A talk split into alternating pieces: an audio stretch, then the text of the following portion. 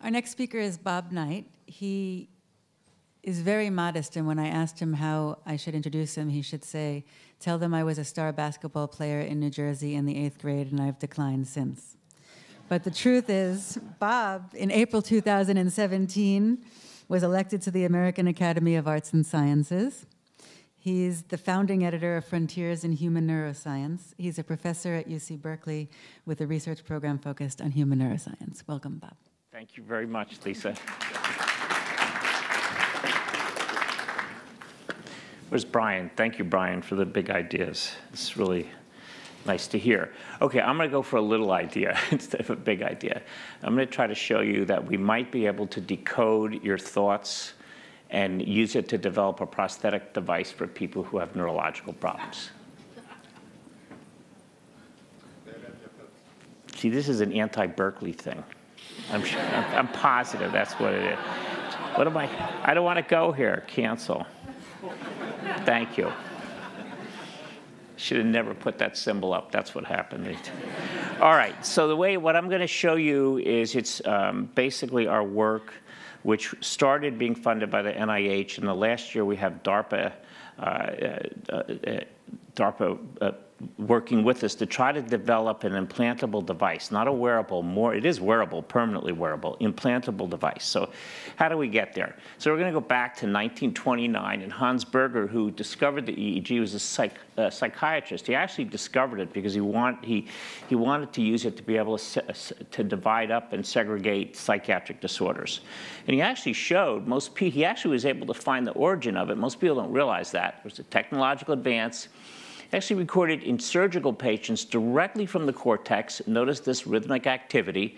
Put a needle through the cortex into the white matter and showed no electrical activity and said, hey, your EEG has got to be coming from your cerebral cortex. Kind of amazing, you know, when you think of the time then. So Fast forward, and you, uh, Nathan showed you the more sophisticated signal analysis approaches that we can now use, but it goes, many of them are, you know, traced back in large to Fourier or spectral analysis, where you take a signal, break it into its constituent subcomponents. Think of yourself in a jazz club.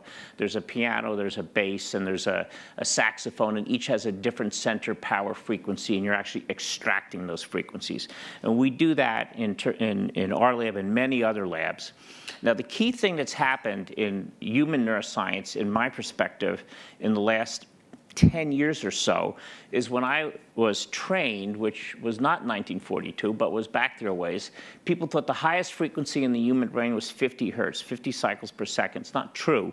If you're actually on the cortex, the most salient activity in all your brains right now, as you hear me or you look at the screen and you refocus your attention, is actually very high frequency activity in the 60 to 70 to 200 hertz range. And for the cognitive science people, you know, more information, right? Higher frequency, more information. And this particular signal is a surrogate for underlying single cell activity in the animal or human brain.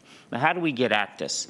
Well, unfortunately, 1% of people with epilepsy in this country, uh, 1% of people in this country have epilepsy. That's about 3.5 million people. Of those, 15% are intractable, which means they don't respond to medications. But if we can find the area of the onset of seizures, we can surgically take it out and get either control and sometimes cure of these patients. And the way you do it to find where it is, you actually have to put electrodes directly on the brain. And they could be a centimeter apart, they could be four millimeters apart. And in many cases, probably 80% now, we actually have to insert robotically electrodes that target specific structures in the brain. Here's one going into the hippocampus. Here's one going into orbital frontal cortex. Here's one going into cingulate. You can see they're very fine wires, and I won't talk to you about this today, but at the end of those of these recording channels, we can actually splay out little fine wires and record actually single cells in humans, which provides a very powerful bridge between animal and human neurophysiology. So here's a patient who can't speak. He has Broca's aphasia. I'll just show you 20 seconds. He knows what he wants to say but he can't get it out. His speech has been constrained. He has an output problem in his language, and there's hundreds of thousands of people with this.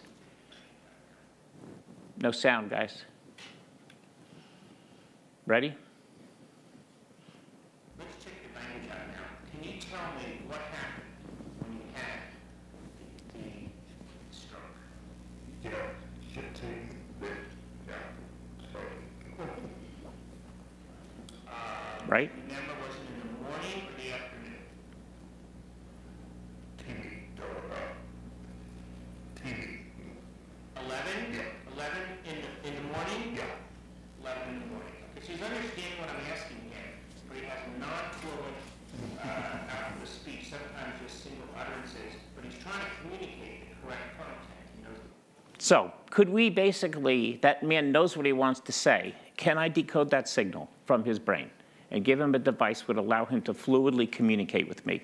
There's something wrong with the audio. I don't know what it is because I, yeah, but I got more. we got a lot of smart people here. Can we fix it? Or, or because I got a lot of audio in here, it's kind of sad. But anyway, all right. So just uh, to show you a little bit what we've done, this is the famous brain of Broca's brain from 1856. There's a lesion in the frontal lobe. This is my colleague holding the brain. We got the brain. It's been preserved. We put it in a scanner, and we actually did the MRI of the brain. And what you can see in this MRI of the brain, yes, Broca's area is gone, but there's massive underlying damage in the insula and other important connecting fibers. And this is actually 36 of our patients, like that gentleman who can't speak. And you can see the overlap of the lesion. It actually doesn't center in the cortex. It's actually subcortical. So this raises the option, the, the, the possibility that the whole idea that Broca's area is active when you speak may not be true. And if you ask 300 aphasia people, they say that can't be true. They, it's definitely active. Well, it turns out when you do direct brain recording and you have electrodes on the brain, you get a completely different story. So this would be an fMRI of a language task. This is a verb generation task. It's a really easy task. You give someone a, a noun and they have to generate an action verb. Ball, kick. But it's very rich. It activates all these brain areas. The problem is you don't, you don't, you have timing problem. You've got blood flow coming on at four to six seconds, but you do the task in a second and a half. If we have electrodes directly on the brain and we do this task, you're going to see the white electrodes were where the surgical, uh, where the, the tissue was taken out, so they're not included in the analysis. This is a 10 second movie, a two second movie expanded to 10 seconds. What you're going to see is your, whoops, is your brain in action. Okay, you hear the stimulus, you decoded ball. You select that you're going to say kick. Look at that. You send it to your motor cortex, you resay it, and you fire auditory cortex. You've just tracked in real time your entire brain, right? You've just seen everything in action. And this technique, this direct recording, is the only technique that I'm aware of that allows you to do this with any precision. Tracking the brain in real time. Dean Flinker, who is in the lab, he's now just started as an assistant professor at NYU. He looked at this directly. What's the role of Broca's area, this critical speech output area for everybody in this room? And what he showed, he had people speaking and repeating phrases, and he gets this phenomenal high frequency activity at 120 hertz in auditory areas when you hear ball. Broca's area comes on about 100 milliseconds after, but here's when you say kick. If you notice, Broca's area is off it's actually shut off. So this 150-year dogma about Broca's area being active when you speak, it's just not true. So what is true? If you notice nearby, your articulators and motor cortex come on. So what's happening? If we look at the single trial level, and this is really very important for use for brain-computer interface, you can't have a technique that has to average 20 or 30 stimuli over five or six minutes or three minutes or one minute. You need something in real time. And what you see here are single trials. This is seven subjects doing multiple trials where they hear a noun and they generate a verb. And we get reliable, high frequency activity. This is activity in the 70 to 200 range in every trial. Here's when they actually speak. And you can see beautifully, there's your superior temporal gyrus where you've decoded the meaning of ball. Here's your Broca's area, and it's pretty clear that it shuts off when you speak, and the nearby motor areas come on. So this basically led to Dean's conclusion that Broca's area is involved in articulatory planning. It's putting the things together that you're going to send to your motor system to drive your articulators, but it's not actually involved when you speak. Now, how do we use this kind of information to get at a speech prosthesis? And you've heard some uh, very nice review some of this uh, by Nathan uh, previously. You saw the aphasic patient, ALS. You pick your poison in terms of people who could, uh, could benefit from a communicative device. I go back to one of my favorite first things that got me interested in this, and this is work from Jose Carmena, where he showed in monkeys, he'd record from their motor cortex. The monkeys use a joystick. They put a little ball in a big ball, they get a juice reward. They get a juice reward. Boom, right? That's well known. He's recording the motor activity, then he trains the monkey to think about moving the little ball. There's no arm movement. It's totally being controlled by brain. And what you can see here, and this is 2003, these are old movies, it's much better now. Monkeys can, boom, monkey's moving that little ball into the big ball simply with his thoughts. Boom, juice reward. So this was very exciting to me to see this, and we're lucky to have Jose at Berkeley now. It's extended to using EEG for driving devices. You saw some earlier. This is some stuff from Jose Del Millán's lab, wheelchair control.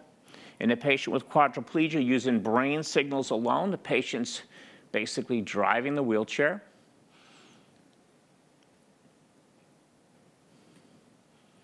Just by simply regulating activity in the beta range in his motor cortex. Increase beta, shut off, decrease beta, activate, left, right. It's just a two vector control. You can see all the gear you need, the electrodes, the amplifiers, the computer, et cetera. And I'll show you a little bit later, this is the entire system miniaturized into a 34-channel wireless dry EEG system that can do everything that this particular system uh, can do. So this makes it much more efficacious for use in the home. It makes it cheaper and much more efficacious to get into the third world, right? Where they, you saw that slide where Africa has almost no neurologists, and I'll get back to that in a little bit. Back to the neuroprosthetic device. So here's what we do. We either record from the epilepsy patients with electrodes or we actually record intraoperatively. So this is a patient who's about to get surgery for tumor removal. You can see the brain pulsing, the cardiac, the heart coming in, electrodes going on. Sound is still not working, guys. Thank you. Um, and what you can see here is this, we put these electrodes on then, and we do some intraoperative experiments. We got about 15 minutes. We put an electrode over the key areas, the language areas, the receptive decoding language areas. Uh, and what you find is an unbelievable thing. Here's nine electrodes, and they're all next to each other. But eight of these electrodes respond when you hear the word. The one in the middle shuts off, and it responds when you say the word. So this doesn't fit, again, with your cortical organization. There's an incredibly rich microstructure. There's not a blob of this and a blob of that. And probably the microstructure actually goes down to the millimeter level at least, at least with surface recording. So it's a very, very rich, very rich uh, signal space. Again, work by uh, Dean Flinker at NYU. And if you take a grid, one of these grids here, and you look, and I present the person with a phoneme like ba for 700 milliseconds or a word tree. The, by the way, the black spots are where there's bad contact. You can see you get nice phoneme response all over the place. But for the same amount of acoustic time on, 700 milliseconds, words are really rich. They generate a lot of neural activity. So that pr provides you with a tremendous amount of data to try to decode what's going on in these brain areas. And you can see we've now gone to three millimeter grids, and you can see this is a phoneme uh, representation, a really remarkable amount of activity uh, to actually decode and try to get at this prosthetic device. So a couple things on the way categorical perception, we'll see if this works.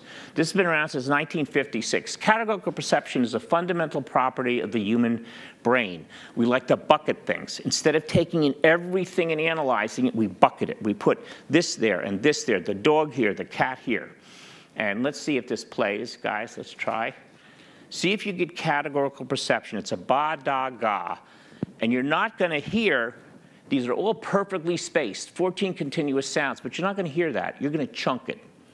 And if you don't, it's either the acoustic system or you need to see me after for a neurological evaluation. Take your pick. Okay, guys. Now there's.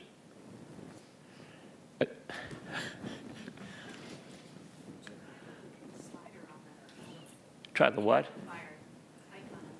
Where? I don't know. That's it. What? Try that icon to see if there's a slider to actually get volume. Look, extreme right. Where, where, where? I can't. She, I think she's saying right here to the, Yeah, I go to the, oh, it is on. it is on, yeah. So you gotta. Hmm? This is.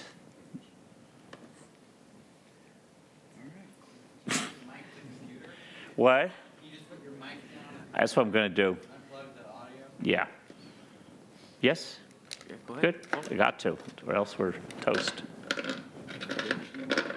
Huh? Yeah, I don't know what to tell you. Yeah, that's right. Okay. All right. Let's see if you can hear this. Now we have. This is ridiculous. Really ridiculous. Um, Lisa, I got a big problem here. This talk, you got an, you got an AV problem. That's pretty, it's probably not allowing this. All right, I don't know what to tell you guys. Anyway, what happens, you'll hear, if you could hear this, you'd hear, you don't hear 14 sounds, you hear ba, and then you transition to da, and then you transition into ga. And we can show, we showed initially, so the question was, did you take everything in or did you rapidly chunk it? I'm gonna work on this while you talk. Okay, Or would you like to go to another talk and then come back to you after? no. I'm already up here. Okay, I'll, I'll muddle through. I'll make this unfortunate, but that's life. All right. This should work out fine now. What was it? Okay, all right. So we're gonna try? All right, sorry, guys.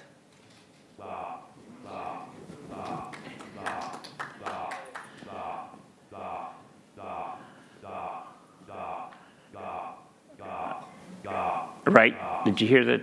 I mean, you were clapping, but it chunks it. And we were able to show physiologically, and this is work done with Eddie Chang, who's doing unbelievable stuff at UCSF. He was in the lab then, that actually by 120 milliseconds, your brain automatically throws things into buckets. So that was nice.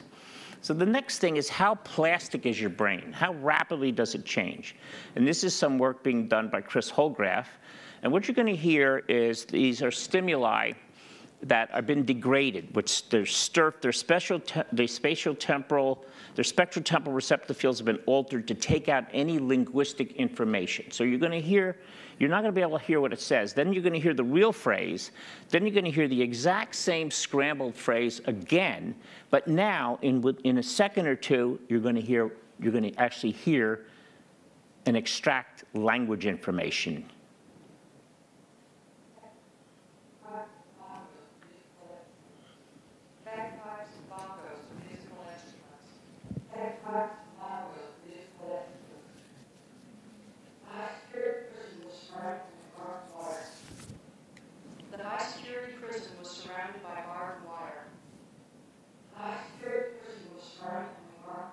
same scrambled sound. The full moon shone brightly that night.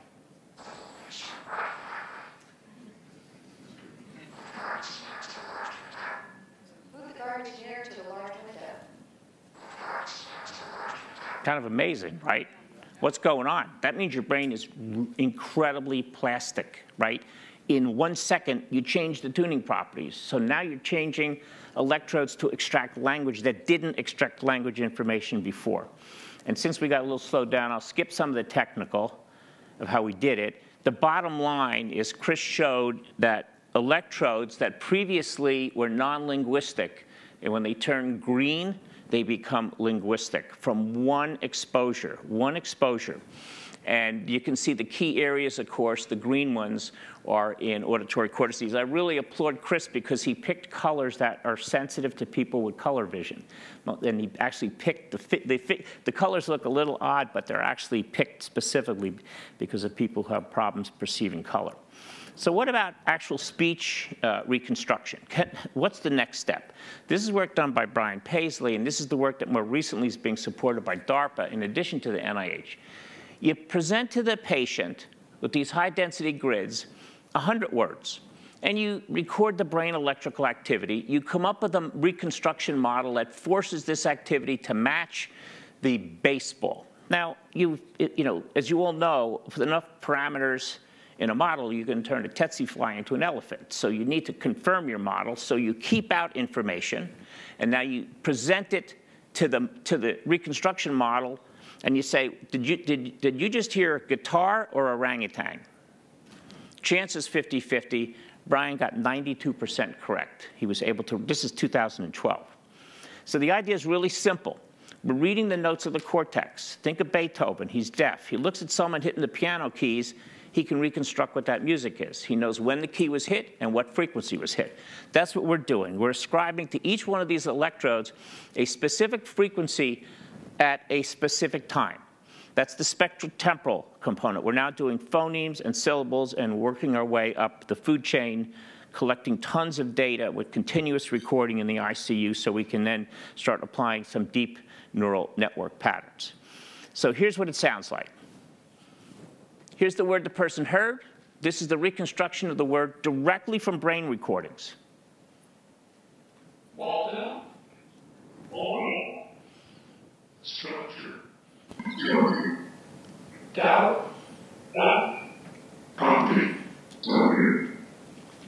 That's reconstructed directly from your brain, just from electrical signals. Single phrases reconstructed from the brain.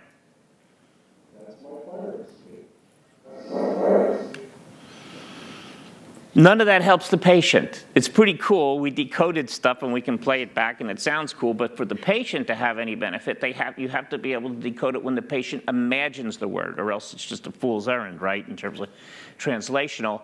So, God knows. to know when people imagine, that's hard. We basically did the classic, you know, Gettysburg Address, the banner, and then in another condition, the patient either repeated the Gettysburg Address or the banner went by and they imagined it. Four and seven years ago, our fathers And you can see the comparison of the brain activity from different electrodes, talking and imagining. We then extended that to another study. We've done multiple ones, where in this particular case, there's an auditory cue. You hear the word, let's say, baseball. The visual cue, you imagine baseball. And then another visual cue, and you say baseball. That gives us two, de two decoding models that we can use to try to decode the imagined uh, language? The answer is, can we do it? Yes. It's still in its infancy. We have a lot to do, but we're pretty excited. This is work done by Stephanie Martin, who is a, a bioengineering student who worked between Berkeley and EPFL. And I'm not going to go into the details. I've already shown you we can decode what you hear. This is us not as robust, but we're decoding what you imagined, the imagined word. That's the key. We can easily do categorical, like, is it, did you, were you, did, do you want a category, hungry or, or thirsty? But that's not really decoding the actual word hungry or thirsty. That's our ultimate goal. And we can do the categorization with EEG alone, not with having intracranial. The areas for the decoding, not so surprising to anybody who's involved with language, basically is again this posterior temporal area of the brain, Wernicke's area, where if I knock it out, you don't understand language. Broca's area, I can't speak. Wernicke's area, I can't understand. So it fits quite nicely. What about music? Can we decode music? The answer is yes. So this is the iconic Pink Floyd, another brick in the wall. Is there any Pink Floyd fans here? What's wrong with the slide? Tell me. Come on, there's something wrong with this slide. It's the, not the right album. You, you're, that's, that's the dark side of the moon, but I used it because it's got the spectral decomposition. It's a little cheesy, but you know, that's, most people don't get it, but it's, you know, you gotta, you gotta amuse yourself when you're doing this stuff. So we had a, a lot, you do, right? It's hard to do. You got to be happy. So there's a lot. We had a lot of patients, 28 patients, lots of electrodes, and the informative areas to decode are again in these, you know, early temporal lobe linguistic areas. To cut to the chase, we use the first half of the song to make a model, the second half of the song to decode the, the, the second half of the, the model of the first part of the song, decode the second part. This is the actual song. This is not the decoding. So you could hear words, whistles, music, etc. And this is the actual decoding from the brain.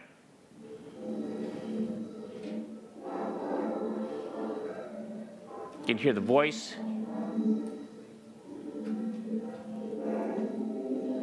Whistle, etc. Why, de why decode music? Why not, I guess. But the other thing, it has prosodic elements. So if you really want an interface device, you'd like a device that wasn't like, I'm thirsty, I love you. It'd be nice if it had a little emotional prosody in it. So we then did music imagination. This is a young man who contacted us. Uh, he's a really accomplished musician. He was 15 at the time. He's actually the co-author on the paper. He basically said, I'm coming to UCSF to get surgery. Uh, can I do some music research? He basically practiced two classical pieces for six weeks with his keyboard. He either played and listened, or he played and imagined. So again, we had a way to look for the imagined, because we had a, a mark where his finger hit the keyboard. And cut to the chase, we were able to effectively decode imagined music. This is the distribution of this high frequency activity that I told you in the perceived and the imagined case and you can see really very nice. So we're excited. We can decode, we can easily decode music and speech, and now we be, we're beginning to make inroads into decoding imagined speech with the ultimate goal of an implantable subdural wireless communication device for patients with communication disorders. You can move this back to the cortex in EEG and do all kinds of other things that people want to do. Right now, we're trying to stay tightly focused on making a device for patients. So let me conclude real quickly, because we saw some beautiful stuff with the three-channel system, but you need, you know, in some places in Africa, I'd like to get them the full system, right? EEG systems are a fortune basically, 50, 60, 70,000 dollars. We've got this one down to basically $400.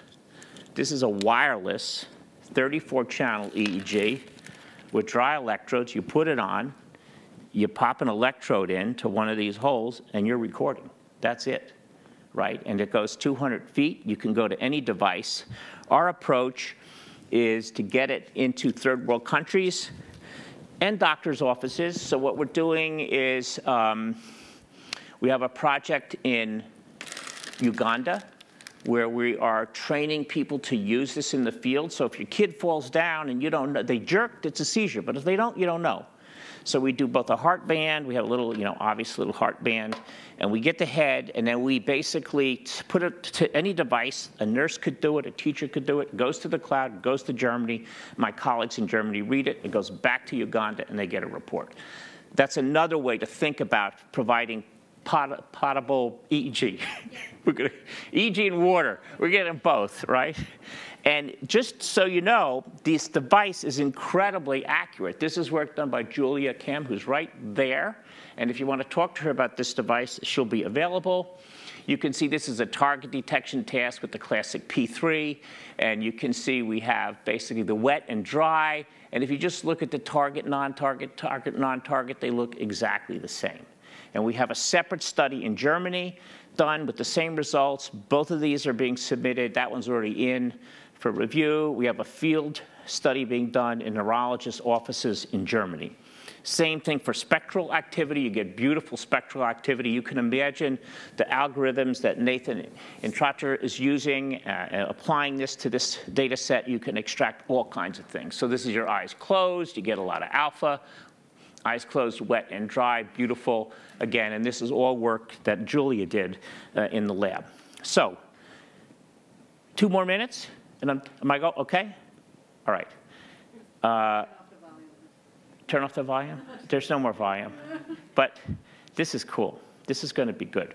Um, but I see the value of the three-channel device in certain, certain settings. It really depends. Know, you got to be a little bit careful about EEG because your kid could be spiking in the temporal lobe and you may not exactly pick it up with three channels. But those are all technical things that can be figured out from joint collaboration, checking the two devices. What I want to talk to you about, here's the people who are responsible for this that you saw today. Actually, Chris is working in Brian Johnson's company. He was a great postdoc, a dean, Flinker at NYU. Ludovic's a French postdoc. Julie's in the audience. and uh, Stephanie is in Geneva looking for what to do next in her career, and Chris has gone into big data.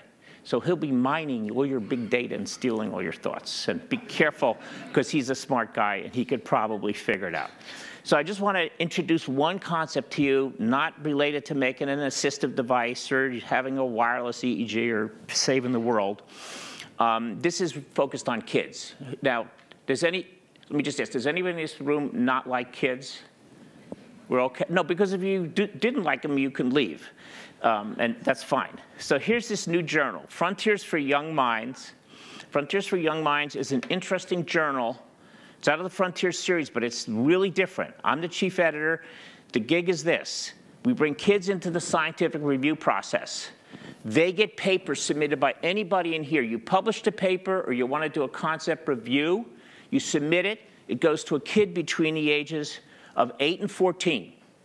They are assigned a mentor. Could be anybody in this room could be a mentor for this kid. We're using parents, we're using um, PhD students we're using postdocs, the mentor meets with the kid either real or virtually on Google Hangout. They go over the paper. They provide reviews. They have to know what a hypothesis is, what, data, what an experimental design is, what data collection is, what data interpretation is, and how to get it published.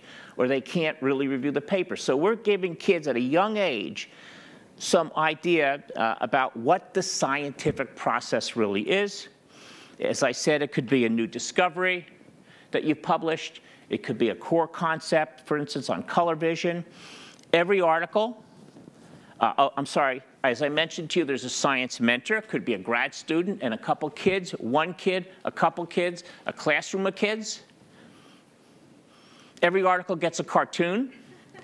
And well, you got to have cartoons if you got a kid's journal, right? I mean, it'd be stupid not to. So basically, I think you could probably, we have six divisions, and you probably could figure out that this one is, is space and astronomy, because that's an article on uh, is there life in other planets? You could probably, this one is our Earth and environment, carbon, carbon, carbon dioxide extraction. This one, pretty straightforward. Health, what are stem cells? How do they work? How about this one? Jim, you're in the back here. What's a traumatic brain injury, right? So these are the kind of spectrum of the articles. So anybody out here who really wants to be involved in this, get your kid involved. They can sign up as a reviewer. You can sign up as a mentor, or, you could submit a paper. But be careful. Be very careful because these kids are not they're much harder than all your other reviewers. You know why? They don't care and they're honest. And they just say whatever they want to do. I'll just give you a few reviews and I'll stop. It would be helpful if they told us how they took the measurement of brains without actually having to remove the brain. It's a nine year old. How about this one? The writers of the articles did not make it clear why such an expensive and involved research project was done to begin with. It seemed like a fruitless task. Ouch. Ouch. Or the point is not clearly expressed. I didn't understand the main scientific question because there are so many details at the beginning. Maybe state the main question earlier in the manuscript. These are kids, okay? And then, this, you think this is good? The next one's my favorite. This is the review, God forbid, you ever get on any of your articles, because this one hurts. This seems important, but the way it is written is so boring, I can't even get to the end. Could the authors maybe sound excited about what they are doing? So, anyway, thank you for your attention.